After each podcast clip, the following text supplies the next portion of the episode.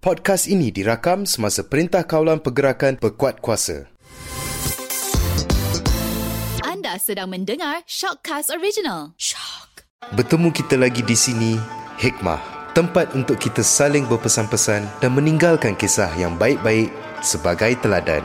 Pendengar yang kami muliakan, sebelum pintu taubat ditutup, sebelum malaikat menjemput dan sebelum Ramadan hilang tak dapat dipaut. Marilah kita terus membersihkan jiwa dan mengumpul pahala.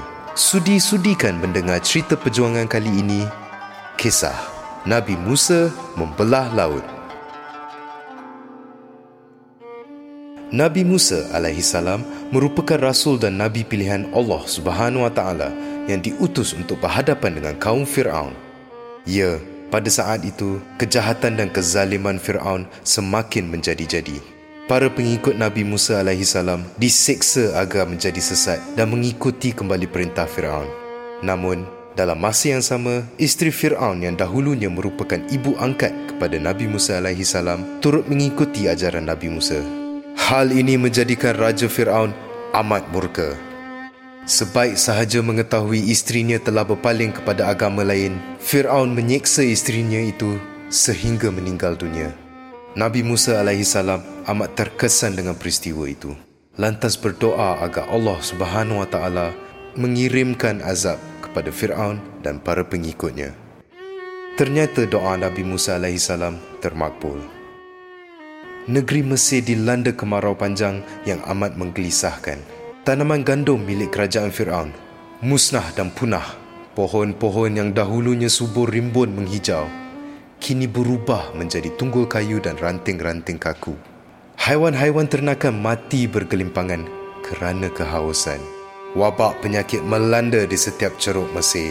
Tidak tahan menghadapi ujian kemarau itu, maka akhirnya para utusan Firaun mendatangi Nabi Musa salam dengan satu permintaan. Ya, Nabi Musa salam diminta berdoa kepada Allah Subhanahu wa taala agar mencabut azab itu. Nabi Musa salam bersetuju sekiranya Firaun berjanji membiarkan kaum Bani Israel pergi dari Mesir bersama-sama Nabi Musa salam. Namun, setelah azab itu berhenti dan keadaan kembali normal, Firaun mungkir janji. Para pengikut Nabi Musa salam terus diseksa.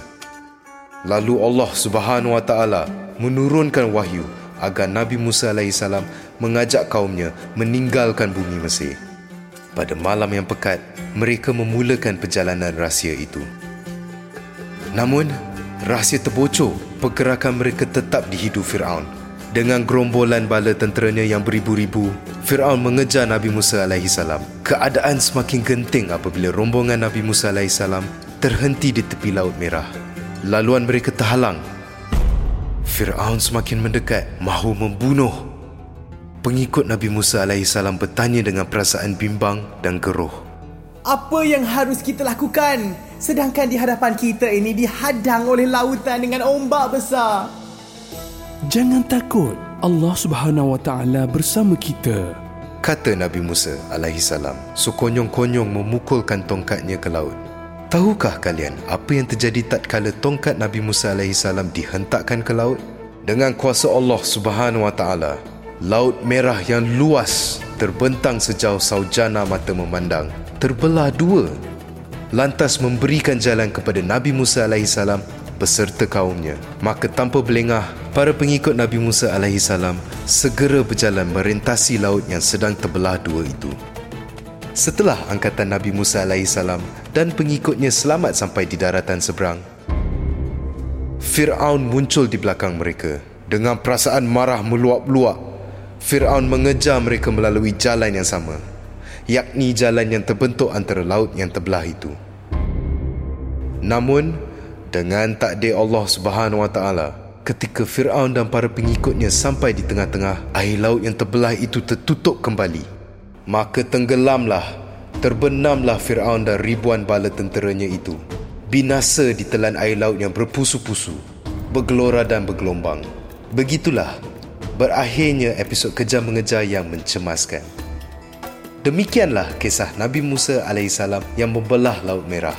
Sehingga Fir'aun, raja yang zalim, angkuh dan digeruni itu, tenggelam ke dasar laut dengan sekelip mata. Semoga kisah perjuangan Nabi Musa salam ini dapat kita ambil sebagai teladan sekaligus mendidik hati dan memperkukuh iman kita agar percaya dan meyakini kebesaran dan kekuasaan Allah Subhanahu wa taala. Kekuasaan Allah Subhanahu wa taala tiada batasan. Ya, dengan kun fayakun, hari ini kita sihat berpuasa di samping keluarga. Namun siapa tahu, ajal kita barangkali sampai esok atau lusa. Ayuh semua teruskan berhikmah. Bersama-samalah kita berdoa agar bencana COVID-19 ini telah benar-benar memberi pengajaran luar biasa untuk seluruh umat manusia di muka bumi ini.